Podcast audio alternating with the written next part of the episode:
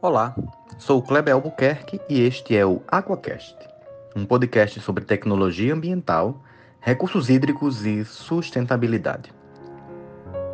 A cada 15 dias, durante 2022, faço mini entrevistas com profissionais da área e pesquisadores que atuam na área de recursos hídricos, do que trata a pesquisa que desenvolvem ou desenvolveram, bem como a importância para a nossa sociedade do seu trabalho. Neste sexto episódio, terei o prazer de conversar com a nossa convidada de hoje, que é a Marina Moura, que desenvolve uma pesquisa sobre indicadores hidrológicos para cálculo de índice de riscos, dentro do grupo de recursos hídricos da Universidade Federal de Pernambuco. Marina, muito obrigado por aceitar participar do Aquacast pela oportunidade de poder falar sobre a sua carreira e sobre sua pesquisa acadêmica. Que isso, Kleber, é um prazer, né? Eu que agradeço aí a oportunidade. Eu achei incrível a sua iniciativa, né? Já gostaria de parabenizá-lo, né, por, por ter criado, né, o, o podcast e divulgado aí, ajudando a divulgar, né, a, a ciência. É, e eu estou muito feliz de estar aqui hoje. Bacana, Marina. Gostaria que você pudesse dizer para gente uma síntese da sua formação acadêmica. Como é que você se interessou pela área que você segue hoje? O que, é que te motivou a seguir nessa linha de pesquisa? Ah, legal. É, eu sou engenheira civil, já sou formada há alguns anos. E na faculdade, bem no início da faculdade, acho que foi no terceiro ou segundo semestre, é, teve a oportunidade de participar de um projeto do CNPq, que, que o nome, se eu não me engano, acho que era Meninas na Engenharia. E a ideia desse projeto era fazer com que as meninas do ensino médio tivessem um contato né, com a engenharia, é, para ver como é que funcionava, como é que era esse mundo, né? Com a ideia de incentivar com que elas despertassem um interesse né, para a área de exatas e trazer mais é, mulheres para a área de exatas, né? Então, como a gente já sabe que é um, uma diferença bem grande, né? Assim, na minha turma mesmo era pouquíssimas, é, pouquíssimas meninas. E hoje a gente já vê que a realidade tá, tá mudando bem lentamente, mas tá mudando. E a ideia do CNPq era trazer isso, né? E aí eu participei desse projeto é, para mostrar esse lado da engenharia para essas meninas. E o projeto era na área de hidráulica. Então foi aí o meu primeiro contato com a área de recursos hídricos, né? Quando eu pensei em fazer engenharia civil, nunca passou pela minha cabeça ir para a área de recursos hídricos, né? Nem sabia que isso era uma possibilidade, né? Porque quando a gente faz, entra na engenharia, né, na engenharia civil, é sempre prédio, construir prédio, casa e obra. Então não, não imaginava que tinha essa área aí de recursos hídricos, mas meio ambiente no geral sempre foi uma coisa que me atraía, assim, sempre era uma, uma, uma coisa que me brilhava os olhos. Mas resolvi fazer engenharia e, e seguir, né? E aí, com esse primeiro contato com a área de hidráulica, né, foi bem legal, porque eu tive outras experiências que eu não, não, não conhecia, né, não sabia. E aí, o professor orientador desse projeto, né, ele era é, da área de hidráulica e fazia pesquisa na área de drenagem urbana. Então, logo quando acabou esse projeto das meninas da engenharia, ele chamou para a gente fazer um, um PIBIC, né, uma pesquisa na área de drenagem urbana. E aí, esse projeto era de técnicas compensatórias, né? Com a ideia de compensar o escoamento devido à urbanização desordenada, né? Então a gente trabalhou com jardim de chuva, foi um projeto bem legal, aprendi bastante, aprendi muita coisa e fiquei uns dois anos, dois, três anos eu acho, com esse projeto. Depois, né, mais no final da graduação, eu tinha que fazer um estágio como eu já estava tão envolvida com essa área, né, já queria fazer TCC nessa área e tudo mais, estava bem, bem empolgada mesmo. É, fui conversar com os professores para a gente ver se conseguia, né, é, encontrar alguma empresa aqui em, em Maceió, onde eu estava fazendo a graduação, para eu fazer estágio. E aí é, ele me indicou uma empresa que trabalhava na área de gestão de recursos hídricos, que era uma empresa bem reconhecida aqui, mais de 20 anos. Eu falei, nossa, não tem nem condições de entrar numa empresa dessa para fazer estágio, né?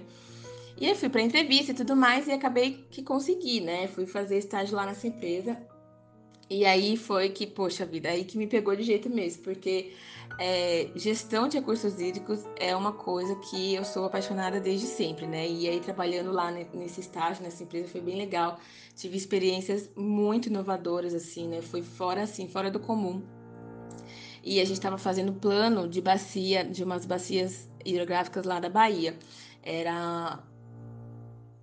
Eu não me recordo o nome das bacias, era Recôncavo e Recôncavo Sul, eu acho, e Rio das Contas. Enfim, eram as bacias hidrográficas lá na Bahia, era um contrato que a gente estava trabalhando. E, e, aí foi na área de gestão de recursos hídricos, né? Plano de bacia é puramente gestão de recursos hídricos. E fui aprendendo, fui vendo mais coisas, né? Me interessando mais pela área de gestão, tanto que eu mudei meu TCC, que era para drenagem, para a área de gestão, que foi realmente uma área que me encantou bastante. E aí fui seguindo na área de, de, de gestão, né? Depois do estágio nessa empresa, fui contratada e continuei trabalhando na área de gestão. Então, a gente foi para campo, né, para fazer é, oficinas com a população. Nossa, foi muito legal. Então, foi aí que começou, né, toda essa parte da área de gestão de recursos hídricos, né, que, que eu entrei nesse mundo e não, não quis mais sair. Adentrando então sobre esses ditos indicadores hidrológicos e o cálculo do índice de risco. Tu pode explicar para a gente o que seriam então esses indicadores e, como eu sempre coloco aqui né, nos episódios, que eu compreendo que a gente tem algumas informações que a gente não pode, não pode divulgar, né, por conta do andamento do trabalho, mas qual seria então é, esses índices que você utilizou de risco, como é que são trabalhados esses indicadores hidrológicos. Explica então para a gente o que seriam esses indicadores. A gente já está sentindo na pele é, a intensificação né, dos, dos eventos extremos, né, dos eventos extremos hidrológicos, seja ele de cheia, seja ele de seca. Então a gente já está sentindo isso na pele, né? E minha opinião, como pesquisadora, né, as mudanças climáticas já é uma realidade, né? Já é uma coisa que a gente já já consegue sentir, né? Não é uma coisa que é para o futuro, né? Quando eu estudava isso, ah, era uma, uma realidade do futuro. Não, né? A gente já está vendo que isso está acontecendo. E a ideia do projeto de pesquisa é, é, vamos lá, então, já que isso está acontecendo, já que é uma realidade, essa tendência, né, essa, esse aumento dos eventos extremos, como é que a gente vai lidar com isso? Então, é, qual é o objetivo do nosso, do nosso projeto de, de pesquisa, né, do, do meu projeto de doutorado? É buscar né, indicadores e índices que a gente consiga mensurar né, o risco associado aos eventos extremos como é uma realidade, né, já, já é uma coisa que a gente está vendo, a tendência de aumento dos eventos extremos, então como a gente vai mensurar quais são as áreas que têm é, maior risco a esse impacto, como resolver esse problema, né? É, eu acho que a academia tem muito esse papel, né, de propor soluções para problemas reais, né, que estão realmente acontecendo com a sociedade. Então, a ideia do, do projeto de doutorado é basicamente isso, né? E aí, o que, que são esses indicadores, né? É, a gente pode dar exemplos para facilitar o entendimento. Então, disponibilidade hídrica, é, variabilidade pluviométrica, uh, reservação de água, são exemplos de indicadores que vão auxiliar a gente a, a mensurar realmente o, o risco né, associado aos eventos extremos. Então, essa é a ideia né, do, do projeto, propor esses indicadores e também é, simular né, propostas de mitigação desses impactos. Né? Então, a gente sabe que, que, por exemplo, o semiárido é uma região que tem aí muitas ideias e, coisas que já estão sendo propostas como forma de, de, de mitigar mesmo a seca. Então, projeto de cisterna, é, entre outros, que a gente consegue é, fazer com que essa população sofra menos né, com, com, com a seca. Então, a ideia do projeto é com esses indicadores, né, com essas, essas, esses índices, a gente conseguir, né, propor formas de mitigar esse impacto, né, de, de, de fazer com que essa, esse impacto na população seja o, o menor possível na medida do que a gente consegue fazer como academia, né? A gente sabe que, e trabalhando na área de gestão há mais de anos, sei que a academia propõe muita coisa, traz muita coisa, mas a gente não é tomador de decisão, né? Então, assim, é, precisa de outros fatores para que o que a gente propõe aqui na academia realmente faça diferença para a população, né? Então, a ideia do projeto é propor esses índices e passar à frente aí para quem realmente toma a decisão, né? Um outro ponto que eu anotei na pesquisa que eu fiz sobre né, o seu trabalho, qual é então a importância deste índice de risco? Risco de quê exatamente? E dentro da temática, qual a parte que mais te interessa dentro desse, desse tema? Porque eu compreendo que ele é muito extenso, né? E o que te levou a abordar justamente esta vertente dentro do seu doutorado? E aí é índice do que, né? Índice é, do risco de impacto, né? Do, dos, dos eventos extremos. É, e aí, qual é a ideia, né? O, o, risco, é, a gente sabe que ele tem três, pode ter, né? Três, três dimensões ameaça, é, vulnerabilidade e exposição. Então, todos os, os, indicadores eles vão estar associados a alguma dessas, dessas dimensões. Mas é, isso é muito teórico, né? A gente, com esse índice de risco, a gente consegue espacializar isso numa bacia, é, num, estado. Então, a gente consegue é, espacializar cada componente, né? Considerando as características da região. Então, a gente consegue é, melhorar a gestão desse risco, né? E aí com essa, com essa ideia de espacializar, a gente consegue, por exemplo, ah, nesse trecho de rio aqui, que atende ao município X, a gente sabe que o risco associado a componente tal tem mais peso, podemos dizer assim. E aí o que acontece, né? O, os tomadores de decisão desse, desse município vão ter né, um, um, uma coisa prática, né? Poxa, então se essa componente está afetando mais o meu município, então quais são as políticas que eu vou propor de habitação?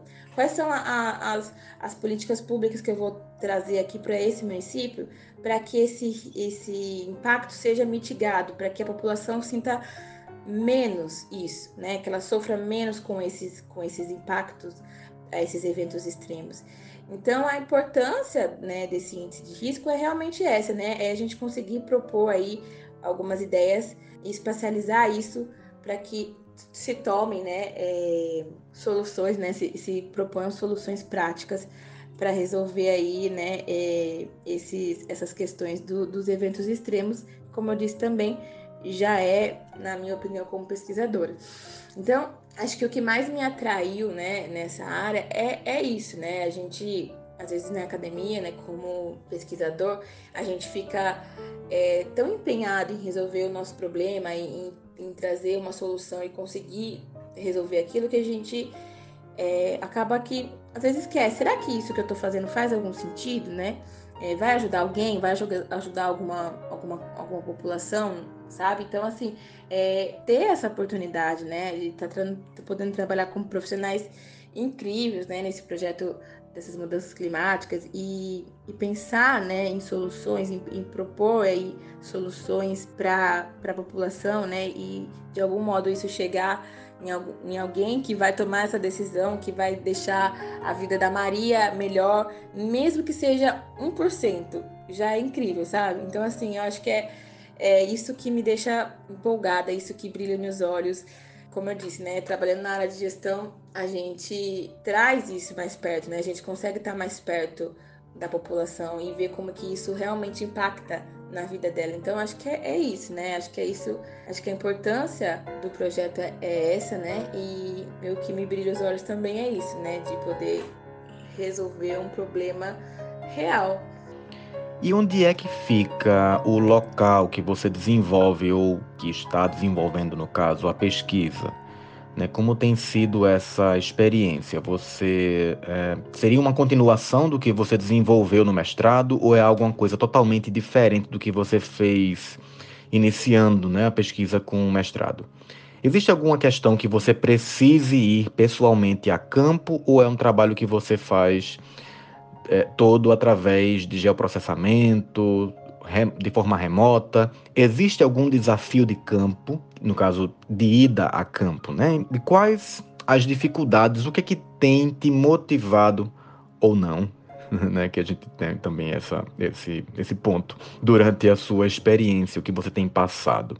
O que é que você tem encontrado de resistência com alguma comunidade, algum, alguma organização que você interaja? caso se aplique né, à sua realidade.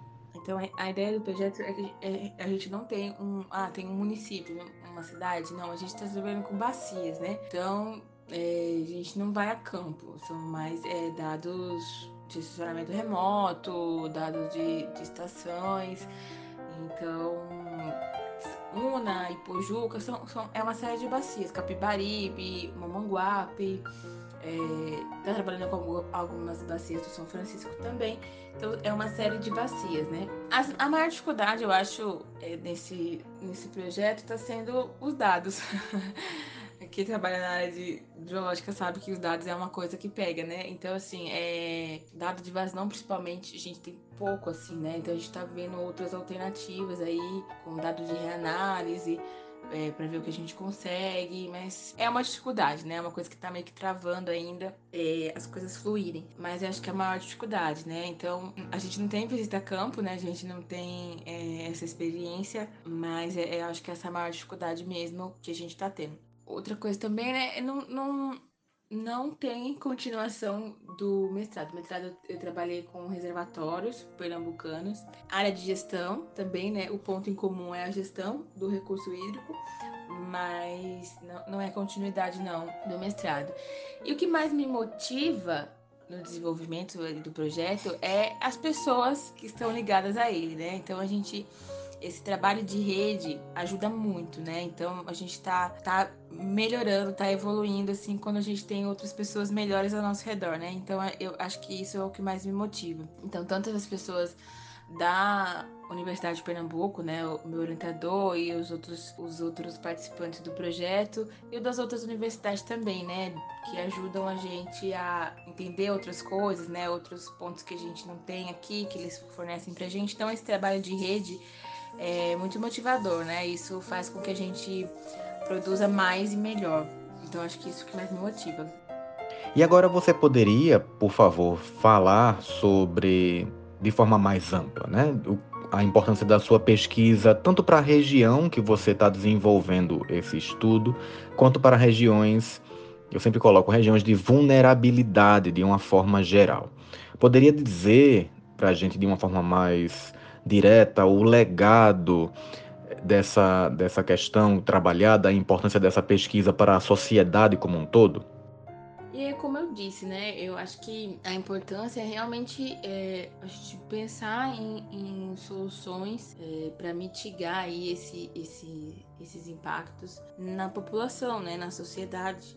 Então, assim, acho que a maior importância desse projeto, lógico que tem vários, vários fatores, né? Então, a gente propõe indicadores para mensurar o risco, e aí com esse risco a gente analisa cada componente para propor alguma medida mitigadora, né? Então tem uma série de coisas, né? São quatro anos de pesquisa para a gente chegar nesse objetivo, né? Eu acho que o objetivo geral dessa pesquisa é isso, né? A gente propor medidas para mitigar realmente esse impacto. E como eu disse, né? A gente não tem um, um local Assim, não tem município, não tem uma cidade, a gente está aplicando em bacias, né? Bacias hidrográficas. Pernambuco, Paraíba, chegam algumas também lá na Bahia. Então, é, a ideia, né, de, de não ter um local assim é que a gente depois pode replicar isso para outras bacias, para outras realidades, né? A gente colocar um padrão aí de indicadores e depois poder reaplicar isso em, outros, em outras bacias. Acho que isso é legal porque é uma coisa que a gente está tentando ver, ah, tá, esse, esse tipo de dado a gente consegue em outras bacias, então para que a gente possa replicar isso também, né, e que seja um, projeto que depois é, outras pessoas possam usar para trazer frutos é, mais para frente também, né, acho que fica, fica esse sendo o, acho que o legado, né, do projeto. Marina, mais uma vez te agradeço muito pela participação nesse episódio do Aquacast. Te desejo muito sucesso na pesquisa, na vida profissional e estamos aqui à disposição caso você queira retornar num outro episódio para a gente discutir outros pontos, que a gente tenha então aí outro tema que você queira engrandecer aqui o nosso canal, tá certo? Um abraço e muito obrigado. Que isso, Kleber, foi um prazer, né? Eu, como eu disse mais uma vez, é, parabenizo você pela essa iniciativa, né? É muito legal estar acompanhando aí os outros episódios, né? Que a gente conhece as pessoas, mas não sabe é, o que elas estão pesquisando, né? Então isso é muito legal. É, até para a gente compartilhar com, com, os nossos familiares, né? Para eles entenderem um pouquinho mais do nosso trabalho. Então, realmente, eu achei uma iniciativa incrível, né? Fico muito feliz pelo convite, fico muito honrada mesmo. Agradeço também a paciência para a gente ter encontrado um horário né, em comum. E estou à disposição, né? Caso você precise, estou às ordens, viu? Muito obrigada mesmo. Então é isso, pessoal. Não custa lembrá-los. Nossos episódios saem de 15 em 15 dias nas sextas-feiras. E nosso próximo episódio será no dia 15 de abril, com mais um profissional da área sendo entrevistado. Sigam nossas redes sociais, nosso perfil do Instagram, página do Facebook e canal do YouTube é Aquacast. O caso queiram, podem também mandar um e-mail através do aquacast.gmail.com. Aguardo vocês no nosso próximo encontro. Até a próxima!